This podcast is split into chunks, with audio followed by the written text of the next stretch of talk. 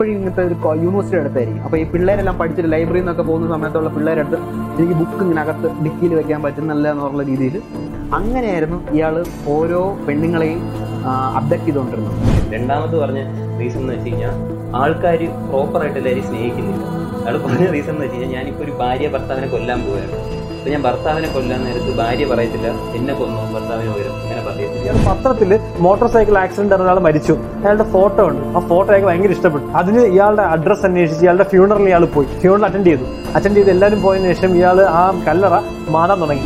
താഴെ എത്തുമ്പോൾ ഈ ഈ സ്ഥലത്തായിരിക്കും പുള്ളി ലാൻഡ് ചെയ്യാൻ ചാൻസ് അങ്ങനെയാണെന്നുണ്ടെങ്കിൽ ഇവിടെ പുള്ളിയുടെ എന്താ പാരച്യൂട്ട് കാണണം അല്ലെങ്കിൽ ആളെ കാണണം അല്ലെങ്കിൽ ക്യാഷ് കാണണം. ഇതുവരെ ഈ ക്യാഷിന്റെ ഒരു ഡിനോമിനേഷൻ പോലും മാറിയിട്ടില്ല. ഈ ഡി ബി കുത്തറിനെ പറ്റി പറഞ്ഞു കഴിയുമ്പോൾ നമ്മൾ ഭയങ്കരമായിട്ട് ഡിസ്കസ് ചെയ്യേണ്ട ഒരു സാധനം. അല്ലെങ്കിൽ ആൾക്കാർ മറന്ന ഒരു സാധനമാണ്. The biggest crime a nation has done to it citizens അതായത് ആയിരത്തി തൊള്ളായിരത്തി എൺപത്തി ഒമ്പതിൽ ചൈനയിൽ നടന്ന ഒരു സംഭവം. ദ തിയാമിൻ സ്ക്വയർ അപ്പൊ ഇത് ഭയങ്കര ഫേമസ് ആണ്. എല്ലാവരുടെ മനസ്സിൽ തിയാമിൻ സ്ക്വയർ എന്ന് പറയുമ്പോൾ ഓർമ്മ വരുന്നത് ഒരു ടാങ്കിന്റെ ഫ്രണ്ടിൽ ഒരു പയ്യ പയ്യൻ നിൽക്കുന്നതാണ്. അത് എല്ലാവരുടെ എല്ലാവരുടെയും വിജയിച്ചു കാരണം ഏറ്റവും കൂടുതൽ അതാണ് ഏറ്റവും കൂടുതൽ സർക്കുലേറ്റ് ചെയ്തിട്ടുള്ളതും അതിനനുസരിച്ചുള്ള വീഡിയോകളും കാര്യങ്ങളൊന്നും വന്നിട്ടില്ല. അപ്പൊ തിയാമിൻ സ്ക്വയറിന്റെ കഥ എന്ന് പറഞ്ഞാൽ കഥയല്ല നടന്ന കാര്യം എന്ന് വെച്ചാൽ ഏപ്രിൽ പതിനഞ്ച് തൊട്ട് മെയ് അഞ്ച് അല്ല സോറി ജൂൺ അഞ്ച് വരെ നടക്കുന്ന സ്പാനിൽ നടക്കുന്ന ഒരു കാര്യമാണ് അത് ഏപ്രിൽ പതിനഞ്ചിന് അവിടെ അന്നത്തെ ലീഡർ ആയിരുന്നു അതായത് പ്രസിഡന്റ് ആയിരുന്നു. അന്നത്തെ അവിടുത്തെ അവിടെ അങ്ങനെയാണല്ലോ ഒരു സുപ്രീം ലീഡർ ആണ് അവിടെ ഭരിക്കുന്നത്. അപ്പൊ അങ്ങ് അന്നത്തെ പ്രസിഡന്റ് ആയിരുന്ന ഹ്യൂ എന്നാണ് അവരുടെ പേര് പുള്ളിക്കാരുടെ പേര്. അപ്പൊ പുള്ളിക്കാരൻ മരിക്കുകയാണ്. പതിനഞ്ചാം തീയതി മരിക്കുമ്പോ ഈ ഈ പുള്ളിക്കാരൻ എന്ന് പറഞ്ഞാൽ ഭയങ്കര ഇന്നോവേറ്റീവും ഭയങ്കരമായിട്ട് freedom of press freedom of speech freedom of എല്ലാത്തിനും എല്ലാ രീതിയിലും ഡെമോക്രാറ്റിക് റൈറ്റ്സ് ഒക്കെ കൊണ്ടുവരാൻ ശ്രമിച്ച ഒരു ലീഡറായിരുന്നു അപ്പൊ ഈ ലീഡർ ഇത്രയും കാലം ഇല്ലായിരുന്ന ഒരു സാധനം കൊണ്ടുവന്നപ്പോ അവിടുത്തെ സ്റ്റുഡൻസ് എല്ലാം അവിടുത്തെ യുവാക്കളും സ്റ്റുഡൻസും എല്ലാം ഇങ്ങനെ ഭയങ്കരമായിട്ട് ഫോളോ ചെയ്തു. അപ്പൊ ഇയാൾ മാറ്റം കൊണ്ടുവന്നോണ്ടിരുന്നപ്പോഴാണ് ഇയാൾ പുള്ളിക്കാരൻ മരിക്കുന്നത്. അതിനുശേഷം ഈ മരിച്ചതിന് ശേഷം സ്റ്റുഡൻസ് എല്ലാം കൂടെ വരുന്നു ഫ്രണ്ടിലോട്ട് വരുന്നു. കാരണം അവർക്ക് ഈ റിഫോംസ് വേണം.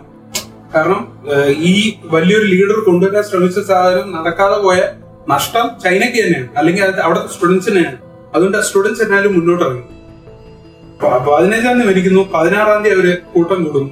പതിനേഴാം തീയതി അഞ്ഞൂറ് തൊട്ട് ആയിരത്തിന്റെ ഇടയിലുള്ള ആൾക്കാർ ഈ തിയാമിൻ സ്ക്വയർ അതായത് നമ്മൾ ഫേമസ് ചൈനയുടെ ഫോട്ടോ എടുത്ത് നോക്കുമ്പോൾ നമുക്ക് എല്ലാ വെറുതെ ഗൂഗിൾ ചെയ്ത് നോക്കുമ്പോൾ മാവൂര പടമുള്ള ഒരു വെള്ളം പോലെ ഇരിക്കുന്ന ഒരു സ്ഥലം അതാണ് തിയാമിൻ സ്ക്വയർ അപ്പൊ ആ തിയാമിൻ സ്ക്വയറിലോട്ട് ആയിരത്തോളം പേര് വരെ അവരാദ്യം ആവശ്യപ്പെടുന്നത് ഇപ്പോഴത്തെ സുപ്രീം ലീഡറിനെ കാണണം. അത് മാത്രമല്ല അവർക്ക് ആവശ്യം. വേറെ ഒന്നുമില്ല സുപ്രീം ലീഡറിനെ കാണണം. ഞങ്ങൾ കുറച്ച് അഭിപ്രായങ്ങളും അത് എടുക്കണം. പക്ഷെ അന്നത്തെ ചൈനയുടെ സ്വഭാവം ഇന്നത്തെ ചൈനയുടെ സ്വഭാവം ഒന്നായതുപോലെ അന്നും അവർ ആരും ഏറ്റെടുക്കുന്നില്ല. അവരാരും കേൾക്കുന്നില്ല. അത് ഞങ്ങൾ കേൾക്കേണ്ട ആവശ്യമില്ല. ഞങ്ങളാണ് സുപ്രീം ഞങ്ങൾ തീരുമാനിക്കും ഞങ്ങൾ കാര്യങ്ങൾ ചെയ്യും. അന്നും അതേപോലെ അവസ്ഥ. അത് ആയിരങ്ങൾ പതിനായിരമായി പതിനായിരങ്ങളായപ്പോ പോലീസിന് മനസ്സിലായി this is going to be bad അല്ലെങ്കിൽ ഇത് അടിച്ചമർത്തിയില്ലെങ്കിൽ ഇത് എങ്ങോട്ട് പോകുന്നു അവർക്കൊരു ഐഡിയ ഉണ്ട്. കാരണം ഇത് യുവാക്കളാണ്. യുവാക്കൾ കൂട്ടം കൂടുന്നതും ഇത് വലിയൊരു ആപത്തിലേക്ക് പോകും. അപ്പൊ അങ്ങനെ അവർ വീണ്ടും അടിച്ചമർത്താൻ തുടങ്ങി. ആൾക്കാർ വീണ്ടും കൂടി അടിച്ചമർത്താൻ തുടങ്ങി വീണ്ടും കൂടി. അങ്ങനെ അവർ ചൈനയിലെ ഏറ്റവും വലിയ പ്രത്യേകത എന്ന് പറഞ്ഞാൽ ചൈനയ്ക്കാണ് എല്ലാ ചൈനയുടെ അകത്തുള്ളതെന്ന് പറഞ്ഞാൽ ചൈനയുടെ ഗവൺമെന്റിലാണ് അവരുടെ ചാനൽസ് അവരുടെ ന്യൂസ് പേപ്പേഴ്സ് വേറെ ഒന്നുമില്ല. എല്ലാം ഗവൺമെന്റാണ്. അപ്പൊ ഇരുപത്തി ആറാം ഏപ്രിൽ ഇരുപത്തി ആറിന് ചൈനയുടെ പത്രത്തിലൊരു ന്യൂസ് വരെയാണ് ഈ സ്റ്റുഡൻസ് എല്ലാവരും ഒരു റിവോൾട്ടിന് ഇറങ്ങിയിരിക്കുകയാണ് ഒരു റയറ്റിന് ഇറങ്ങിയിരിക്കുകയാണ് ആൾക്കാരെ കൊല്ലാൻ ഇറങ്ങിയിരിക്കുകയാണ്. അതുകൊണ്ട് ഇതിനെ ആരും സപ്പോർട്ട് ചെയ്യരുത്? ഇതെല്ലാം നിർത്തലാക്കണം. എന്ന് പറഞ്ഞാൽ നിങ്ങൾ നിങ്ങളുടെ മക്കളുണ്ടെങ്കിൽ തിരിച്ചു വിളിക്കണം. എന്നുള്ള രീതിയിൽ ഒരു മെസ്സേജ് പോയി. ഇത് വീണ്ടും പ്രൊവോക്ക് ചെയ്തല്ല? പ്രൊവോക്ക് ചെയ്തെന്ന് പറഞ്ഞാൽ ഈ സ്റ്റുഡൻസ് എന്ന് പറഞ്ഞാൽ നമുക്കറിയാം യങ് ബ്ലഡ് ആണ്. അവർ എപ്പോഴും ചാടി ചാടി നിൽക്കുന്ന ആൾക്കാർ അപ്പൊ അവർക്ക് അതുകൊണ്ട് തന്നെ അവർക്ക് അതൊരു ബുദ്ധിമുട്ടുണ്ടാക്കി. അവർ വീണ്ടും മെയ് മൂന്നാം തീയതി ഇരുപത്തി ആറാം തീയതി പത്രം വരുന്നത്. പക്ഷെ അവർ അന്ന് അമ്പതിനായിരം പേരോ അമ്പതിനായിരത്തോളം പേര് നമ്മൾ ഈ അമ്പതിനായിരം എന്ന് പറയുമ്പോൾ ചെറിയ സംഖ്യ പക്ഷെ റോഡ് ഒരു എട്ട് ലൈൻ വരി റോഡ് നിറയെ ആൾക്കാർ ഈ തിയാമി സ്ക്വയറിലോട്ട് മറച്ചെടുത്താണ് മറച്ചെടുത്തി അത് തിരിച്ചാക്കാൻ പറയണം. അതായത് ആ ഈ പറഞ്ഞതെല്ലാം റിമൂവ് ചെയ്യാൻ പറയണം. പക്ഷെ ഗവൺമെന്റ് ഒരിക്കലും അതിന് മുന്നോട്ട് നിൽക്കില്ല. അപ്പൊ ഒരു റിമൂവ് ചെയ്യില്ല എന്ന് പറഞ്ഞു. അങ്ങനെ അത് കണ്ടിന്യൂ ചെയ്ത് പോയി മെയ് പതിമൂന്നാം തീയതി. അതായത് മെയ് പതിമൂന്ന് മെയ് പതിനഞ്ചിന് അതിനെക്കാട്ടി ഏറ്റവും ഇമ്പോർട്ടന്റ് മെയ് പതിനഞ്ചിന് ഗോർബച്ചേവ് അതായത് യു എസ് എസ് ആറിന്റെ അന്നത്തെ സുപ്രീം ലീഡർ ആയിരുന്ന ഗോർബച്ചേവ് ചൈനയിൽ വരുന്നുണ്ട്. അപ്പോൾ ചൈനയ്ക്ക് ഏറ്റവും വലിയ ഇതെന്ന് പറഞ്ഞാൽ ഇന്റർനാഷണൽ ഇതാണ് അലയൻസസ് ആണ് ചൈനയുടെ ഏറ്റവും വലിയ ബലം. കാരണം പ്രോഡക്ട്സ് ഇമ്പോർട്ട് ചെയ്യുന്നത് എക്സ്പോർട്ട് ചെയ്യുന്നത് ചൈന ഭയങ്കര എക്സ്പോർട്ടർ ആണല്ലോ അപ്പൊ എക്സ്പോർട്ട് ചെയ്യുന്നതാണ് അവർ ഏറ്റവും വലിയ ബലം. അപ്പൊ അവർക്ക് ഒരിക്കലും ഒരു C S sorry U S S ആറിന്റെ നേതാവ് ഇവിടെ വന്ന് ഇത് കാണാൻ പാടില്ല. അപ്പൊ അവർക്ക് അതിനു മുന്നേ അടിച്ചമർത്തണം. അതിനു മുന്നേ അവർ ശ്രമിച്ചു പക്ഷെ നടന്നില്ല. മെയ് പതിമൂന്നിന് ഇവർ ഇന്റർനാഷണൽ മീഡിയാസ് അതായത് ഗോർബച്ചേവ് വരുന്നോണ്ട് തന്നെ ഇന്റർനാഷണൽ മീഡിയാസ് എല്ലാം ചൈനയിലെത്തി. ഇത് ഗോർബച്ചേവിന്റെ വരുന്നോണ്ട് തന്നെ അതിനെ ഇത് ചെയ്യാനും ബ്രോഡ്കാസ്റ്റ് ചെയ്യാനും വേണ്ടി മീഡിയാസ് എല്ലാം എത്തി. അവർക്ക് ഇതൊരു ഫ്യൂവലായി അതായത് യുവാക്കൾക്ക് പ്രൊട്ടസ്റ്റേഴ്സിന് ഇതൊരു ഫ്യൂവലായി കാരണം ഇന്റർനാഷണൽ മീഡിയ ആണ്. അപ്പൊ ചൈനയ്ക്ക് എന്തായാലും മുട്ടുമടക്കേണ്ടി വരും എന്നുള്ളൊരു തോന്നുന്നു അങ്ങനെ ഇരിക്കെ ഗോർബച്ചേവിന്റെ പരിപാടി തിയാമൻ സ്ക്വയറിൽ നടത്തേണ്ട പരിപാടി നേരെ എയർപോർട്ടിലേക്ക് മാറ്റുന്നു. പരിപാടി നടത്തുന്നു. ഗവൺമെന്റ് അപ്പോഴും ഒന്നും ചെയ്തില്ല പോലീസിന് വെച്ച്. ജസ്റ്റ് നിങ്ങൾ സമാധാനപ്പെടും. അടി എന്ന് പറഞ്ഞാൽ ഇതൊക്കെ ഉണ്ട് നമ്മുടെ അടിയിടിയും തുഴയൊക്കെ ഉണ്ട്. പക്ഷെ എന്നാലും വിട്ടുകൊടുക്കുകയാണ്. അത് അത്ര ഇതായില്ല ചൈന. ഇങ്ങനെ ഇരുന്നതിന് ശേഷം പതിനെട്ടാം തീയതി ഇവരുടെ ഒരു ജനറൽ സെക്രട്ടറി. ജനറൽ സെക്രട്ടറി അതായത് ഗവൺമെന്റ് ജനറൽ സെക്രട്ടറി വന്നിട്ട് ഇവരോട് സംസാരിച്ചു. ഇവർ ഹങ്കർ സ്ട്രൈക്ക് ഒക്കെ തുടങ്ങിയിരുന്നു സ്റ്റുഡൻസ് അപ്പൊ ജനറൽ സെക്രട്ടറി വന്നിട്ട് പറയുകയാണ് നിങ്ങൾ നിർത്തണം. ഞങ്ങൾക്ക് സമാധാനം ഉണ്ടാക്കാം. നമുക്ക് സംസാരിക്കാം. നമുക്ക് ആദ്യം സംസാരിച്ചിട്ട് നമുക്ക് എന്തെങ്കിലും പരിഹാരം ഉണ്ടാക്കാൻ പറയും അങ്ങനെ പറഞ്ഞിട്ട് അവർ മാറുന്നില്ല. പക്ഷെ പുള്ളിക്കാരൻ പുള്ളിക്കാരൻ ഡിസ്മിസ് ചെയ്യപ്പെട്ടു. പാർട്ടിയിൽ നിന്ന് പുറത്താക്കി. കാരണം ഒറ്റ കാരണം അവരടുത്ത് പോയി സംസാരിച്ചു. പാർട്ടി എന്ന് പറഞ്ഞിട്ടില്ല. അയാളോട് പോയി സംസാരിക്കുന്നത് പുള്ളിക്കാരൻ പോയി സംസാരിച്ചത് ഇതൊന്ന് സോൾവ് ചെയ്യാം. കാരണം ഇത് നീണ്ടു നീണ്ടു പോയി കഴിഞ്ഞാൽ അവർക്ക് നഷ്ടമാണ്. ചൈനയ്ക്ക് നഷ്ടമാണ്. അതുകൊണ്ട് സോൾവ് ചെയ്യാന്ന് ചോദിച്ചു. പക്ഷെ അന്ന് ഒറ്റ ഡിസിഷൻ ആയിരുന്നു പുള്ളിക്കാരൻ ഡിസ്മിസ് ചെയ്യാം ഡിസ്മിസ് ചെയ്ത് ഇത് അടിച്ചമർത്തുക ഫിൽട്ടർ ഇറക്കുക അങ്ങനെ മെയ് പതിനെട്ടിന് ഇവർ തമ്മിൽ സംസാരിക്കണം അതായത് സ്റ്റുഡന്റ് ലീഡേഴ്സും ഗവൺമെന്റ് തമ്മിൽ സംസാരിക്കുന്നു. സ്റ്റുഡന്റ് ലീഡേഴ്സ് പറയും ഏഴ് റിഫോംസ് അവർക്കൊരു ഏഴ് കാര്യങ്ങളുണ്ട്. ആ ഏഴ് കാര്യങ്ങൾ അനുവദിച്ച് ഞങ്ങൾ ഇപ്പൊ ഈ സമയത്ത് നിർത്താം ഒരു ഗവൺമെന്റ് പറഞ്ഞു ഏഴ് കാര്യം പറ്റി ഒരെണ്ണം പോലും അനുവദിക്കാൻ പറ്റില്ല. നിങ്ങൾ എന്തോ ചെയ്തോ? നിങ്ങൾ പിരിഞ്ഞു പോകാൻ ഞങ്ങൾ ആവശ്യപ്പെടുന്നു. മെയ് പതിനെട്ട് സംഭവിക്കുന്നു. മെയ് ഇരുപതാം തീയതി മാർഷ്യൽ ലോ എന്ന് പറഞ്ഞാൽ മിലിറ്ററി അവിടെ ഇറങ്ങുകയാണ്. തിയാമിൻ സ്ക്വയറിൽ മിലിറ്ററി ഇറങ്ങണം. മിലിറ്ററി ഇറങ്ങാൻ നമ്മൾ ശരിക്കും തീർന്നു. പക്ഷെ സ്റ്റുഡന്റ് പ്രൊട്ടസ്റ്റ് അത്ര ഭയങ്കര ഫ്യൂവൽ ചെയ്തപ്പെട്ടിരിക്കുന്ന സമയമായിരുന്നു. കാരണം ഇന്റർനാഷണൽ മീഡിയാസ് അവർ വന്നവരൊന്നും പോയിട്ടില്ല. ഇന്റർനാഷണൽ മീഡിയാസ് എല്ലാം അപ്പൊ ഇവർ ചെയ്തതെന്ന് വെച്ചാൽ ഇത് മാർഷ്യൽ ലോ സോറി മിലിറ്ററീസ് വന്നിട്ടും ഇവർ ഈ ഫൈറ്റ് ബാക്ക് ചെയ്തതിന് കാരണം മിലിറ്ററീസിന് തിരിച്ചു വരേണ്ടി വന്നു. അതായത് മിലിറ്ററീസ് അവിടെ നിന്ന് ഇറങ്ങേണ്ടി വന്നു. അത് ഇറങ്ങിക്കഴിഞ്ഞ് ഇന്റർനാഷണൽ മീഡിയ അപ്പൊ മനസ്സിലായി. ഇ- ഇവർ മുട്ടുമടക്ക് ചൈന ഗവൺമെന്റ് മുട്ടുമടക്കുന്ന അവിടുത്തെ യുവാക്കൾക്ക് മനസ്സിലായി. അപ്പൊ യുവാക്കൾ എന്ത് ചെയ്തു? ഒരു പ്രതിമ ഉണ്ടാക്കി. ഒരു ഇരുപത്തി സോറി മുപ്പത്തിമൂന്ന് അടി പൊക്കമുള്ള ഒരു പ്രതിമ. ഗോഡസ് ഓഫ് ഡെമോക്രസി എന്ന് പറഞ്ഞൊരു പ്രതിമ ഉണ്ട്. അത് പേപ്പറിലൊക്കെയാണ് ഉണ്ടാക്കിയിട്ടുള്ളത് അന്നത്തെ കാലത്ത് പേപ്പറിൽ നമ്മൾ ഈ ഫോമില്ലേ ഇല്ലേ? ഫോമൊക്കെ വെച്ചൊരു പ്രതിമ ഉണ്ടാക്കി. ആ പ്രതിമയെ ചുറ്റിയാണ് ഈ സമരം നടത്തുന്നത്. അപ്പൊ ഈ ഇങ്ങനെ നടന്നുകൊണ്ടിരിക്കുന്ന സമയത്ത് ഇവർക്ക് ചൈനയ്ക്ക് മനസ്സിലായി. ഇത് വിട്ടുകൊടുത്താൽ ഇത് ഒരു മാറ്റം. അതായത് നമ്മൾ മുട്ടുമടക്കുകയും ചെയ്തു. അതായത് നമ്മൾ മിലിറ്ററി തിരിച്ചു വിളിക്കുകയും ചെയ്തു. ഇനി വിട്ടുകൊടുക്കാൻ പറ്റില്ല. ജൂൺ രണ്ടാം തീയതി അവിടെ ഒരു ഓർഡർ ഇറങ്ങുകയാണ്. All broadcasting is going to stop അതായത് പത്രമോ ന്യൂസോ മീഡിയയോ ഒന്നും ഇനി ബ്രോഡ്കാസ്റ്റ് ഇനി ഒരു അറിയിപ്പ് ഉണ്ടാകുന്നവരെ ബ്രോഡ്കാസ്റ്റിംഗ് പാടില്ല. ജൂൺ നാലാം തീയതി രാത്രി ഒരു മണിക്ക് മിലിറ്ററി അവിടെ ഇറങ്ങാൻ മിലിറ്ററി ഇറങ്ങാന്ന് പറഞ്ഞാൽ സ്ട്രിക്ട്ലി ടു കിൽ ഒന്നുമില്ല സംസാരമൊന്നുമില്ല ഫയർ ഫുൾ ഓൺ അറ്റാക്ക് അതായത് വന്ന് തിയാമി സ്ക്വയറിൽ നമ്മൾ ഫോട്ടോസാ കാണുമ്പോൾ പറയാം തിയാമി സ്ക്വയറിൽ ഒരു ബാരിക്കേഡ് ഉണ്ടായിരുന്നു. ആൾക്കാർക്ക് ഇപ്പുറത്ത് തിയാമി സ്ക്വയറിന്റെ മാവൂര പടം കാര്യങ്ങളും ഉള്ള സ്ഥലവും ഒരു ബാരിക്കേഡ് അതിന്റെ അപ്പുറത്ത് ആൾക്കാർ ഈ മിലിറ്ററി ഇവിടെ വന്ന് ഇറങ്ങുകയാണ് ഫയർ ചെയ്യുക അതായത് അവരുടെ ഒരു മിനിറ്റ് പോലും അവരുടെ ചോദിച്ചില്ല. നിങ്ങൾ പിരിയുന്നോ? ഒന്നും ചോദിച്ചില്ല. കാരണം അവർക്കറിയാം ഒരു പിരിയത്തില്ല ഇനി ഒന്നും രക്ഷയില്ല. കാരണം പത്ത് ലക്ഷം പേരുണ്ടായിരുന്നു ആ സമയത്ത്. അവിടെ പത്ത് ലക്ഷം പേരുണ്ടായിരുന്നു. അന്ന് വണ്ടിയൊന്നും ഇല്ലാത്തതുകൊണ്ട് എല്ലാവരും സൈക്കിളാണ്. സൈക്കിളാണ് എല്ലാവരും അപ്പൊ ഈ രാത്രിയൊക്കെ ആകുമ്പോ നല്ല ആഘോഷവും പിള്ളേരല്ലേ? പിള്ളേരെല്ലാരും കൂടെ എൻജോയ് ചെയ്യുന്ന സമയത്ത് ഒരു മണിക്ക് മിലിറ്ററിയിലെ വണ്ടികൾ വരും.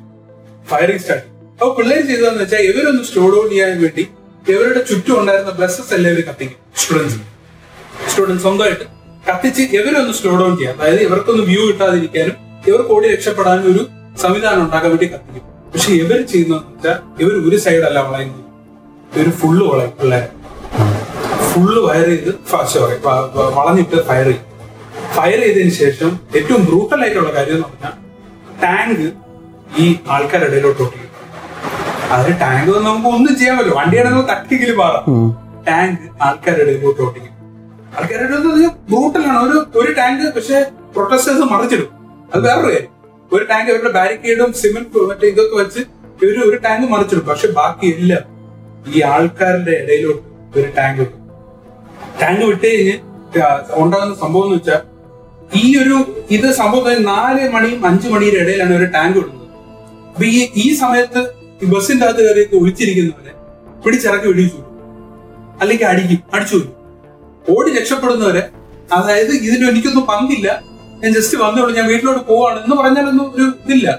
ആക്ഷൻ ഇല്ല. നീ ഇത്രയും ദിവസം ഞാൻ പറഞ്ഞ കേട്ടില്ല. ഇത് നീ അനുഭവിച്ചോ എന്നുള്ള സെറ്റപ്പിൽ വെടിവെക്കാണ് കൊല്ല്. ഇത് കഴിഞ്ഞ് അഞ്ച് നാൽപ്പതോടുകൂടി ടിയാമൻ സ്കോർ ക്ലിയർ ആവുകയാണ്. അതായത് വെളുക്കുമ്പോ ടിയാമൻ സ്കോറിൽ ഒന്നുമില്ല. ബാരിക്കേഡുകൾ മാത്രം. ടാങ്ക് മിലിറ്ററിക്കാര് ബാരിക്കേഡ് ജനങ്ങൾ ഇല്ല. സത്യം പറഞ്ഞാൽ വെടികൊണ്ട് ആൾക്കാർ ആശുപത്രി കൊണ്ടുപോകണം അല്ലാതെ. അവിടെ ഒരു അങ്ങനെ കുറച്ച് കുറച്ച് പേര് അവിടെ അവിടെ കൂടി നിൽപ്പുണ്ട് അത്രേ ഉള്ളൂ. ഇതെല്ലാം കഴിഞ്ഞ് ആൾക്കാരെല്ലാം രാവിലെ ഉറന്നു വരുമ്പോ ആരുമില്ല ആൾക്കൂട്ടം ഇല്ല. ഇപ്പൊ ആൾക്കാർക്ക് എല്ലാവരും അതിശയം. സ്വന്തം മക്കൾ എവിടെ പോയി അവർക്ക് അതിശയം. ഒരു എട്ട് മണിയാകുമ്പോ എല്ലാവരും അവരവരുടെ സൈക്കിളിലായി വരും. അപ്പൊ മിലിറ്ററി ഇപ്പോഴും പോയിട്ടില്ല. മിലിറ്ററി ഇങ്ങനെ നിരന്ന് ഒരു ഒരു വലിയൊരു ടീമായിട്ട് അവിടെ നിൽപ്പുണ്ട് ബാക്കിൽ ടാങ്കർ. ഇങ്ങനെ നിൽപ്പുണ്ട്. ഇവർ ഈ ജനങ്ങളെല്ലാം കൂടെ സൈക്കിളിലാണ്. എല്ലാവരും അന്നത്തെ സൈക്കിളിലാണ്. സൈക്കിളും അന്നത്തെ ആംബുലൻസ് എന്ന് പറഞ്ഞ റിക്ഷയായിരുന്നു. സൈക്കിൾ റിക്ഷയായിരുന്നു അന്നത്തെ ആംബുലൻസ്. അപ്പൊ ഇവരെല്ലാം വന്ന് ഈ ഇതിനെ നോയിക്കൊണ്ടിരിക്കുകയാണ് മിലിറ്ററി മിലിറ്ററി റെസ്റ്റ് ഇല്ലാതെ വെടിവെച്ച് റെഡിയായിട്ട് നിൽക്കുകയാണ് അടുത്ത റൗണ്ടിൽ ഇരുന്നൂറ് യാർഡ് പുറത്ത് നിൽക്കുകയാണ്. അവർ ഈ ജനക്കൂട്ടത്തിന്റെ ഏറ്റവും വലിയ പ്രത്യേകത നമ്മൾ പതുക്കെ പതുക്കെ മുന്നോട്ട് ഇവർ ഇതേപോലെ പതുക്കെ പതുക്കെ പതുക്കെ. അതായത് ഓരോ സമയം കഴിയുന്നു അഞ്ച് മിനിറ്റ് പത്ത് മിനിറ്റ് ആകുമ്പോൾ ഈ ഇരുന്നൂറ് യാർഡ് കുറഞ്ഞു കുറഞ്ഞു കുറഞ്ഞു വന്നു മിലിറ്ററിക്ക് മനസ്സിലായി.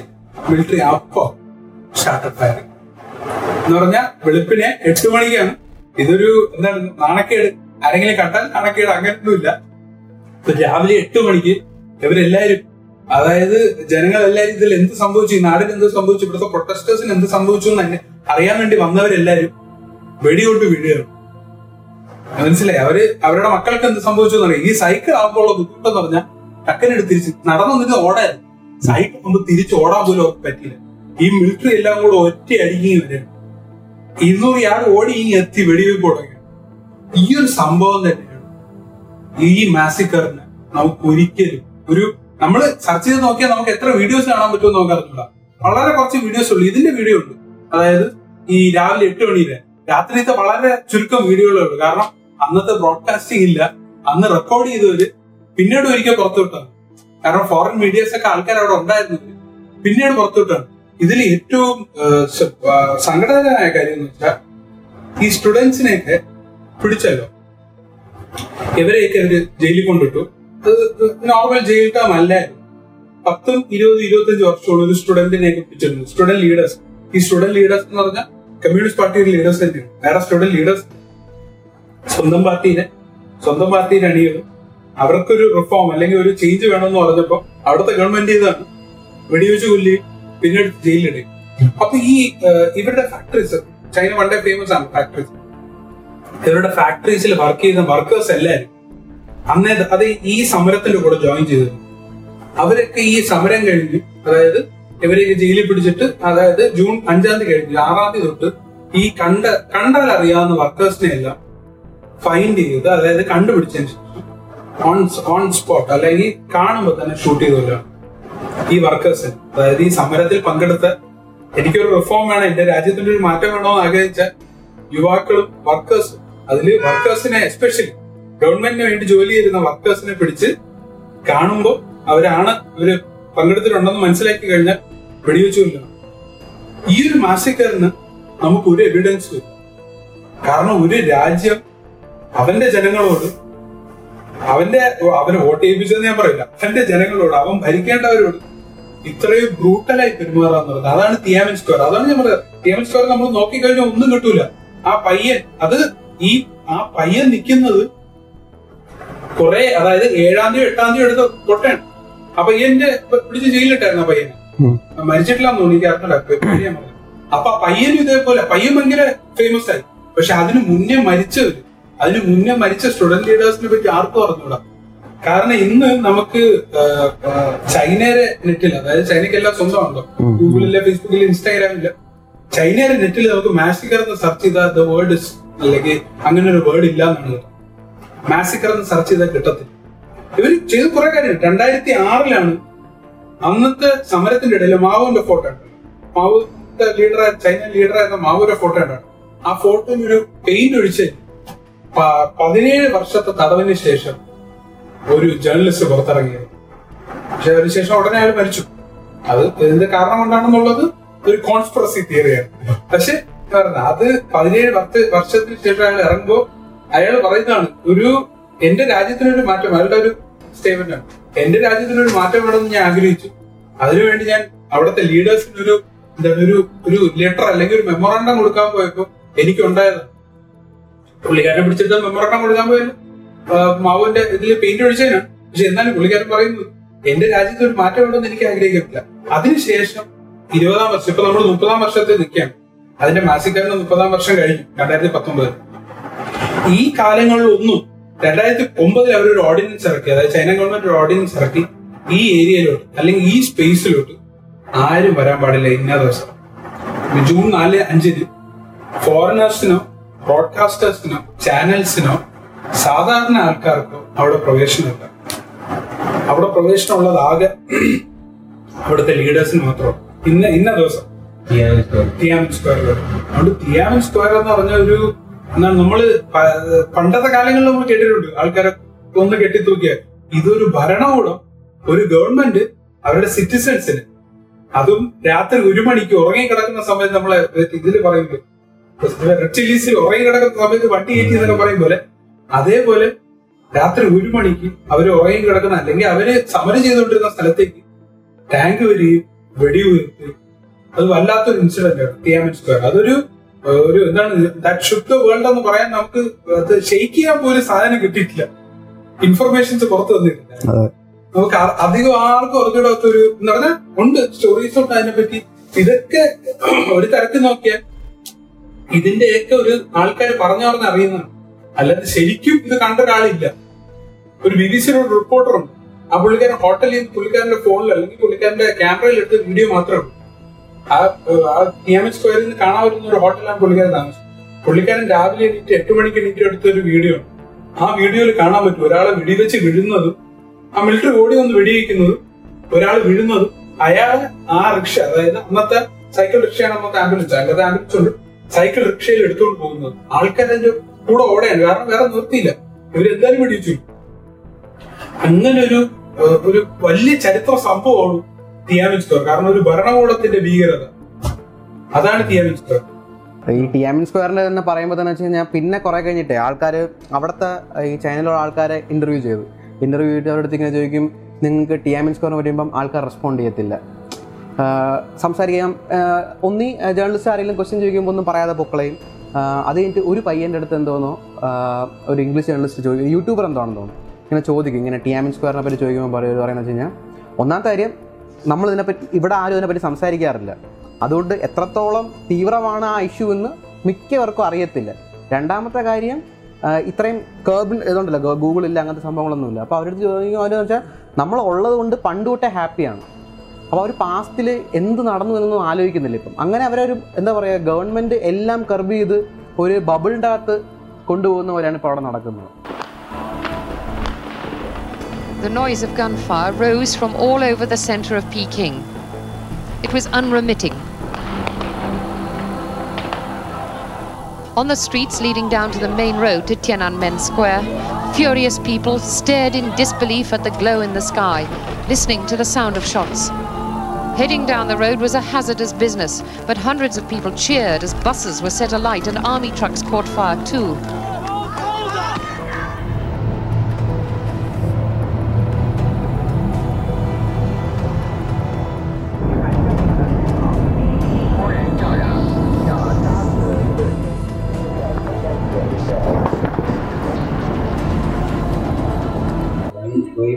ഈ ഈ കേസ് സംഭവം ഇത് ഇതേപോലെ മാസ് മർഡർ പോലെ ഈ കുറെ ഈ ലോകത്ത് കുറെ അന്ധവിശ്വാസങ്ങളുണ്ടല്ലോ അതായത് ഇപ്പൊ ഈ ബ്ലാക്ക് മാജിക് നമ്മളിപ്പോ കുറെ കാര്യങ്ങളൊക്കെ ഈ കോൺസ്പിറസി തിയറിയിൽ നമ്മൾ കഴിഞ്ഞ ഡിസ്കഷനിലൊക്കെ പറഞ്ഞത്. അതേപോലെ ആൾക്കാരുടെ വിശ്വാസം അതായത് ലോകത്തെല്ലാരും ലോകത്തെല്ലാവരും ഇപ്പൊ റിലീജിയൻസ് കുറെ ഉണ്ട്.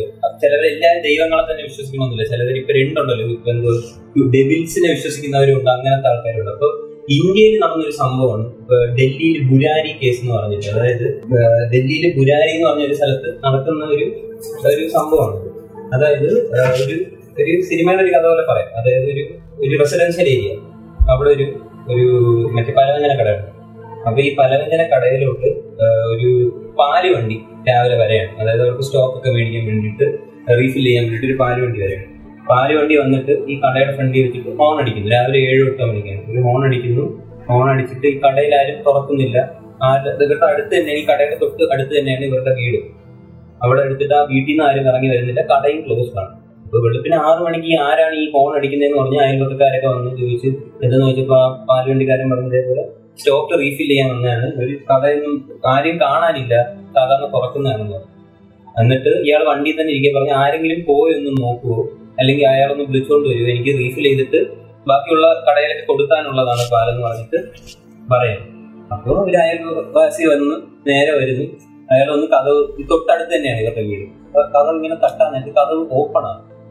എന്റെ സിനിമയിൽ കാണുന്ന പോലെ ഇവർ കഥവ് ഓപ്പൺ ചെയ്ത് അകത്തോട്ട് റൂമിൽ പോയ റൂമിൽ പോയപ്പോ കാണുന്ന കാഴ്ച എന്ന് വെച്ച് കഴിഞ്ഞാൽ ഒരു റൂം ഇതേപോലത്തെ റൂം പതിനൊന്ന് പേര് ഒരുമിച്ച് പത്ത് പേര് ഒരുമിച്ച് ഇങ്ങനെ കെട്ടിത്തൂങ്ങി ഇങ്ങനെ നിൽക്കുന്നു. ഇതിലാണ് നിൽക്കുന്നത്. എല്ലാവരും പതിനൊന്ന് പേര് പത്ത് പേരും ഇങ്ങനെ കെട്ടിത്തൂങ്ങി മരിച്ച നിലയിൽ ഇങ്ങനെ അടുപ്പിച്ച് അതായത് ഈ ഒരു ആൽമരമൊക്കെ ഇല്ല ആൽമരത്തിലെ മറ്റേ വള്ളികൾ ഭയങ്കര ക്ലോസ് ആയിട്ട് എല്ലാവരും പത്ത് പേര് ഇങ്ങനെ കെട്ടിത്തൂങ്ങിയിരിക്കുകയാണ്. ഇതിന്റെ പ്രത്യേകത എന്ന് വെച്ച് കഴിഞ്ഞാൽ ഇവരുടെ ചെവിയിൽ തുണി തിരികിയിട്ടുണ്ട്. ബാക്കിയകത്ത് ബെഡ് ക്ലോത്ത് ഉണ്ട്. കണ്ണ് കെട്ടിയിട്ടുണ്ട്. അപ്പോൾ ഇത് കണ്ട് പേടിച്ച് അയാൾ പേടിച്ച് അവസാനം പോലീസിനെ അറിയിച്ച് പോലീസ് വന്ന് ഇതിൽ സംഭവം എന്ന് വെച്ച് കഴിഞ്ഞാൽ ഈ ഗുരാരി ഫാമിലി എന്ന് വെച്ച് കഴിഞ്ഞാൽ പതിനൊന്ന് പേര് അമ്മുമ്മയുണ്ട്. അതായത് പതിനൊന്ന് പേരാണ് മരിച്ചത്. ഈ പത്ത് പേര് കെട്ടി കെട്ടിത്തൂങ്ങി അപ്പുറത്തെ റൂമിൽ പോയപ്പോഴത്തേക്ക് ഒരു വയസ്സായ വീട്ടിലെ തലമുട്ട് അതായത് ഇവരുടെയൊക്കെ അമ്മ മരിച്ച നിലയിൽ കണ്ടെത്തി. അവർക്ക് എഴുപത് ഇവർ ഈ ഫാമിലി മെമ്പേഴ്സ് പതിനൊന്ന് പേരുണ്ട്. സംഭവം എന്തെന്ന് വെച്ച് കഴിഞ്ഞാൽ ഇവർക്ക് ഈ അമ്മൂമ്മക്ക് രണ്ട് മൂന്ന് മക്കളാണ്. രണ്ട് ആൺമക്കളും ഒരു പെങ്കൊച്ചും ഈ ഈ ഒരു പെങ്കൊച്ച് ഈ ഒരു പെങ്കൊച്ച് കൊണ്ട് അവർക്കൊരു മോളുണ്ട്. അങ്ങനെ കുറെ അങ്ങനെ ഒരു പതിനൊന്ന് പേര് അടങ്ങുന്ന ഒരു ഫാമിലിയാണ്. അതിൽ കുറച്ച് കൊച്ചു തീരെ കൊച്ചു പിള്ളേരൊക്കെ ഉണ്ട് സ്കൂളിൽ പഠിക്കുന്ന ആൾക്കാരുണ്ട്. ഡൽഹി യൂണിവേഴ്സിറ്റി പഠിക്കുന്ന ഒരു പയ്യനുണ്ട്. ഇത് അവർ കേസ് അന്വേഷിക്കാൻ തുടങ്ങി. ഇതൊരു സൂയിസൈഡ് ആണോ? എല്ലാവർക്കും അറിയാം. സൂയിസൈഡ് ആണോ? മേർഡർ ആണോ? എന്നുള്ളൊരു സംഭവത്തിലോട്ട് വന്നു തുടങ്ങി. അവസാനം ഈ വീട്ടിൽ നിന്ന് ഒരു ഡയറി കണ്ടെത്തി ആ ഡയറിയിൽ പറയുന്നതെന്ന് വെച്ച് കഴിഞ്ഞാൽ ഈ അമ്മൂമ്മയുടെ ഭർത്താവ് പുള്ളിക്കാരൻ മിലിറ്ററിയിലായിരുന്നു ഓക്കെ അപ്പൊ മിലിറ്ററിയിലായിരുന്നിട്ട് പുള്ളിക്കാരൻ മരിച്ചുപോയി.